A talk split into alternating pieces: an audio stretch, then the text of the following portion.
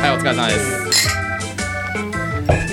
地方の片隅から情報感情元気を盛りこぼすラジオこぼす FM のお時間がやってきました。今日も元気にデザイナーカメラマンそしてお金が嫌いなヒロポンと。最近転職した兼業投資家お金大好き監督。最近投資を始めた投資初心者歴史担当の菊ちゃんよの3人でお送りします。ろしくお願いしまます。ということでね前回はキクちゃんと俺ヒロポンの深掘りをちょっとすさせてもらったんですけど、これまでずっと投資投資って言いながら実際投資するのにまず何から始めたらいいのっていうことでうん。何から始めたらいいんですか？えー、何から始めようかな えー、何まずお金を稼ぐところから。そうね。まず稼ぎ方を教えてくれるの？稼ぎ方を教えらんない。稼ぎ方を教えらんない。さすがに。えじゃあまず投資するってなったら、まあ。な何が必要なの？お金。とりあえずお金。うん。うんうんうんうん。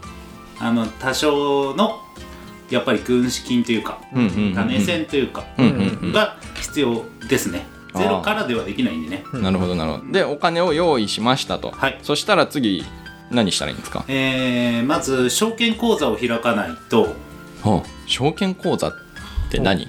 証券会社あ証券口座って、えー株を取り扱っているうん。会社があるんです、証券会社っていうのが、ほうほうほほたくさん日本に。知ってますか？俺でも知ってますよ。名前は聞いたことあると思いますよ、証券会社、うん。あ分かった。あれでしょ。あの野村証券とかあそういうやつでしょ。正解。ああそれぐらいしか分からんかもしれない野村証券とか大和証券とか大きいところで言うほうほうほうほうほう。うあとはあ日光コーディアル証券とか。ほう多ほうほう。ほ分あるんじゃないかな今もうーんとか東洋証券ちょっとちっちゃいところがね。っていう証券会社がいっぱいある。あとは楽天証券とか、松井証券とかっていうところはネット証券っていうところもあるんだけど。証券会社っていろんうん株式を扱ってる証券会社って今すごくいっぱいあるんだよね、へえうん。えそれは開こうと思ったらすぐ開けるん。ですかすぐ開けますねはい誰でも誰で、うん日本国籍を持ってる人であれば。え外国籍でも開けたのかな、なんか審査とかも特にない。特にない。証券こう、うん、口座を開くにあたって審査は特に普通日本で暮らしてればないです。へえあとは必要なものは、うん、今はマイナンバーカードほうほうほうほうほうほう。マイナンバへー。ーマイナンバーカード通知カードでもいいけどうん自分のマイナンバーが必要かな、はあなるほど、うん。あとは免許証とか、ほうほうほうほう。うん、その証券口座っていうのは株を取引する時とかに使うっていうこと使うなんですか、そうそうそうそう。なるほどなるほど、うん。そういう口座。をつくあの銀行でもうんうん。投資信託とかはうんうん。扱ってるけれども、ほうほうほうほううん。うん。買うことはできるんだけれども、証券口座を証券会社の口座を持っといた方がうん。いいですね、ほうなるほど。はい。で証券口座を開きましたと。証券会社の口座を開いたと、はい、うん。したら次は？次入金します。ほうほうほうほう、うん。あ だいぶ噛み砕きますね。はい。順を追ってね。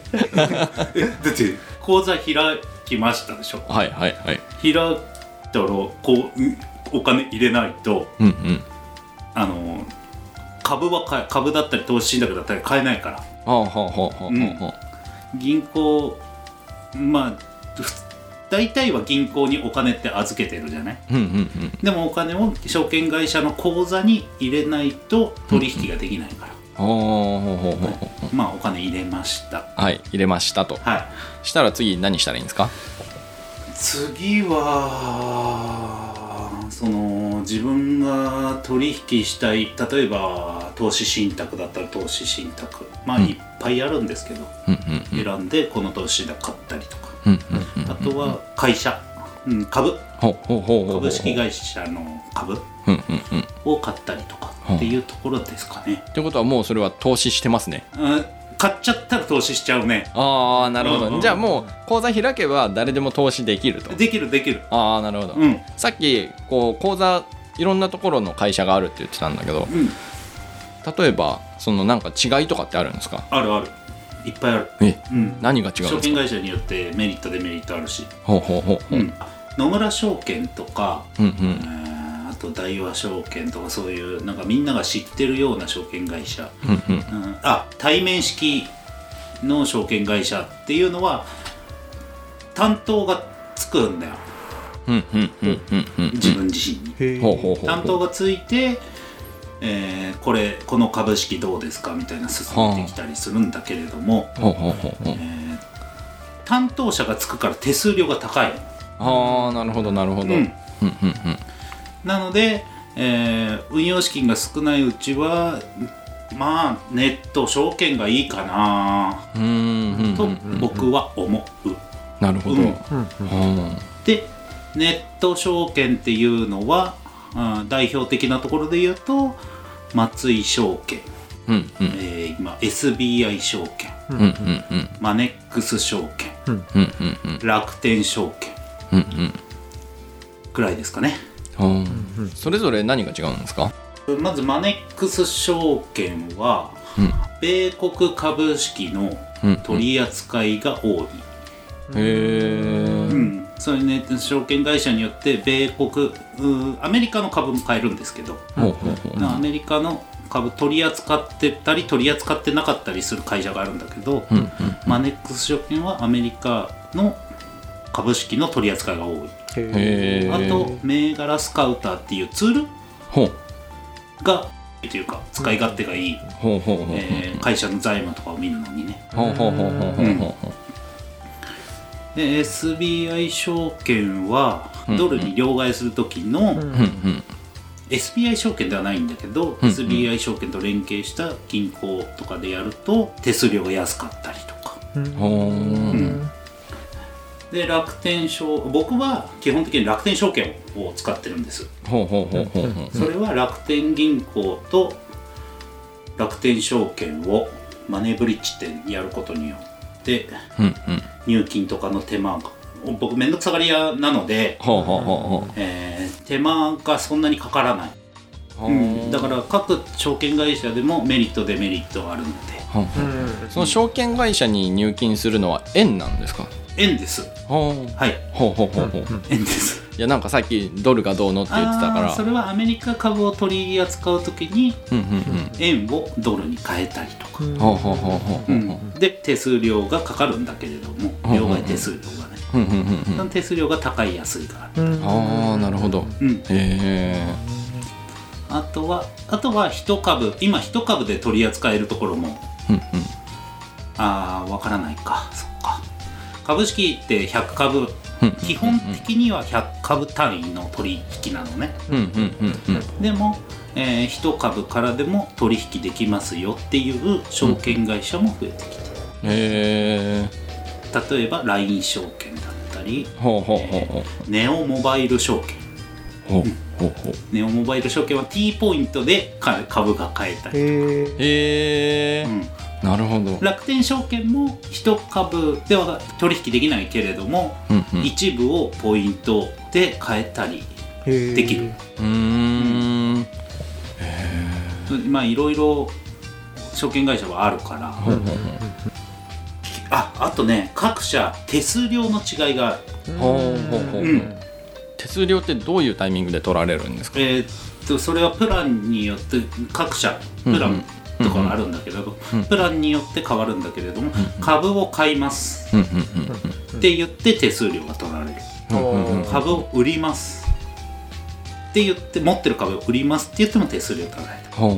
っていう手数料の違いが各社ある、ほううん、へえあとは自分のその面倒くさいとか面倒くさくないとか、うんうん。そういうところでやっぱり手数料高いけど面倒くさいのが嫌いだからここにやっした。とかはあだから個人個人その見ながらうんうんうん。判断すればいいと思います、それはなんかネットとかで検索したらすぐ出てくるあ出てきますね、ああはい、でなるほどなるほど。えー証券会社の口座うんうん。いくつ持ってても、うんうん。えー管理手数料みたいなのかからないので。へえだから僕の場合は基本的に楽天証券で取引をしてる。うんうん。でもツールはマネックスほの口座を持ってるからマネックスのツールを使ったり。で SBI も持ってるからううんうん。で臨機応変にツール使ったりなんかいろいろやってますよ。へえまあメイン口座があってとか。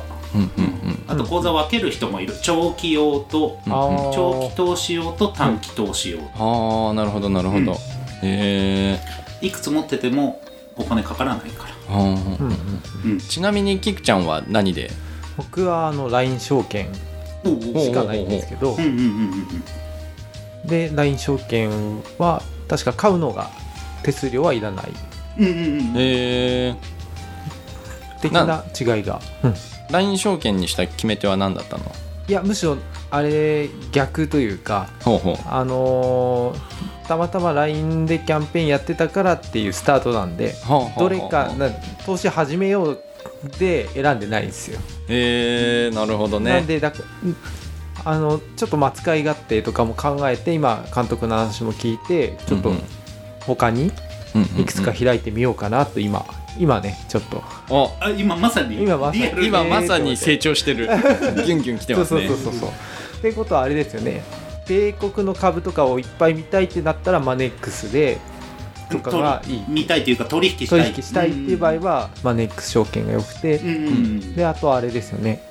頻繁にそのドルと円を取引なんだろう両替多いんだったら SBI の方が得うんことですそうねそうそうそう、うんう。んうん。簡単だとそんなに意う識で、へえアメリカの株とかってそんな簡単に買えるんですか？あ簡単に買えます。へえはいなんか不すごい。思議な感じしますね。うんすごくいうん昔ちょっと前はそこまで簡単には買えなかったけど、うん。ここ最近すごく簡単に買えるようになった印象俺は。へえ昔はどんな感じだったんですか？俺昔アメリカ株を取引してないんで分かんないですけどあだから縁遠いものって感じかな。へえそれがなんでこう今かなり気楽になったのはなんでなんですか？あの証券会社がそういう現地に、あの取り次ぎ会社と契約してたりっていうのが多くなって、へえ。うん。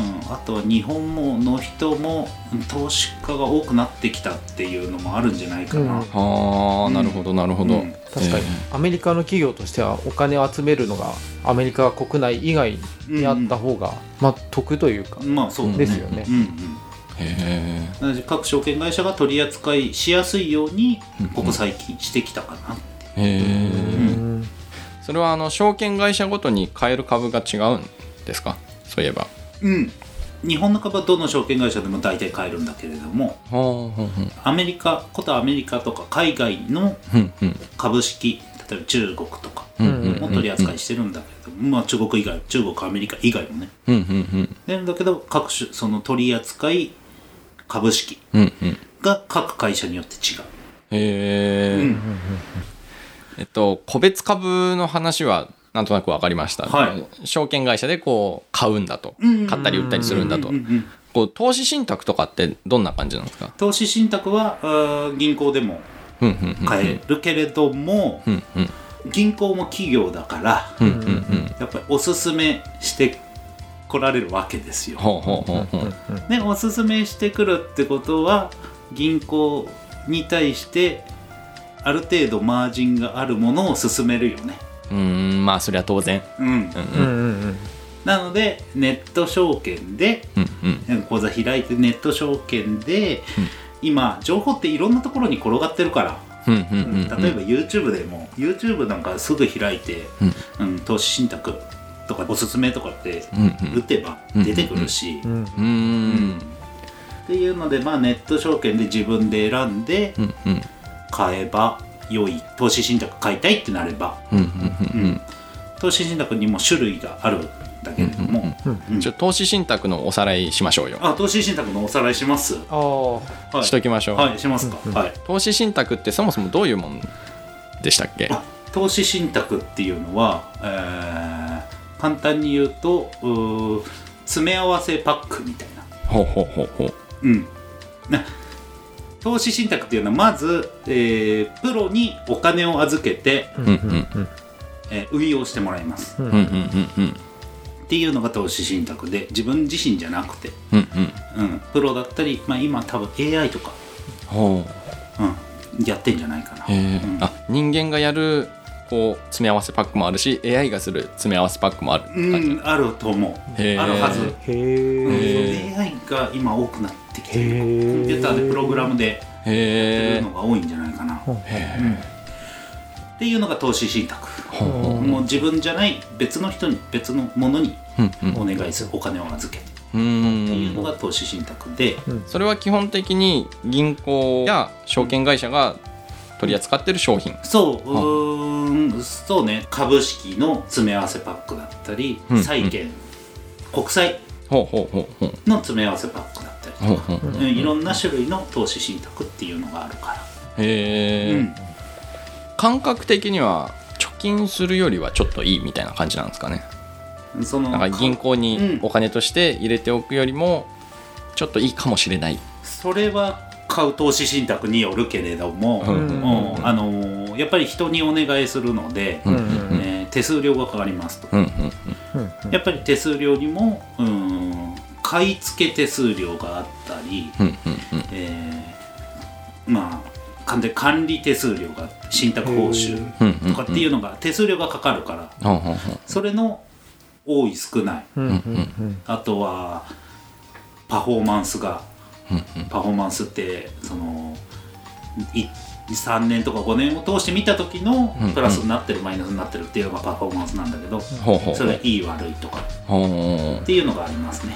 へえ投資信託はだから自分が管理しなくていいからうんお金を預けとくだけでうんやってくれるから常になんか自分でやってたら株価って気になるじゃん。気にするんだよ。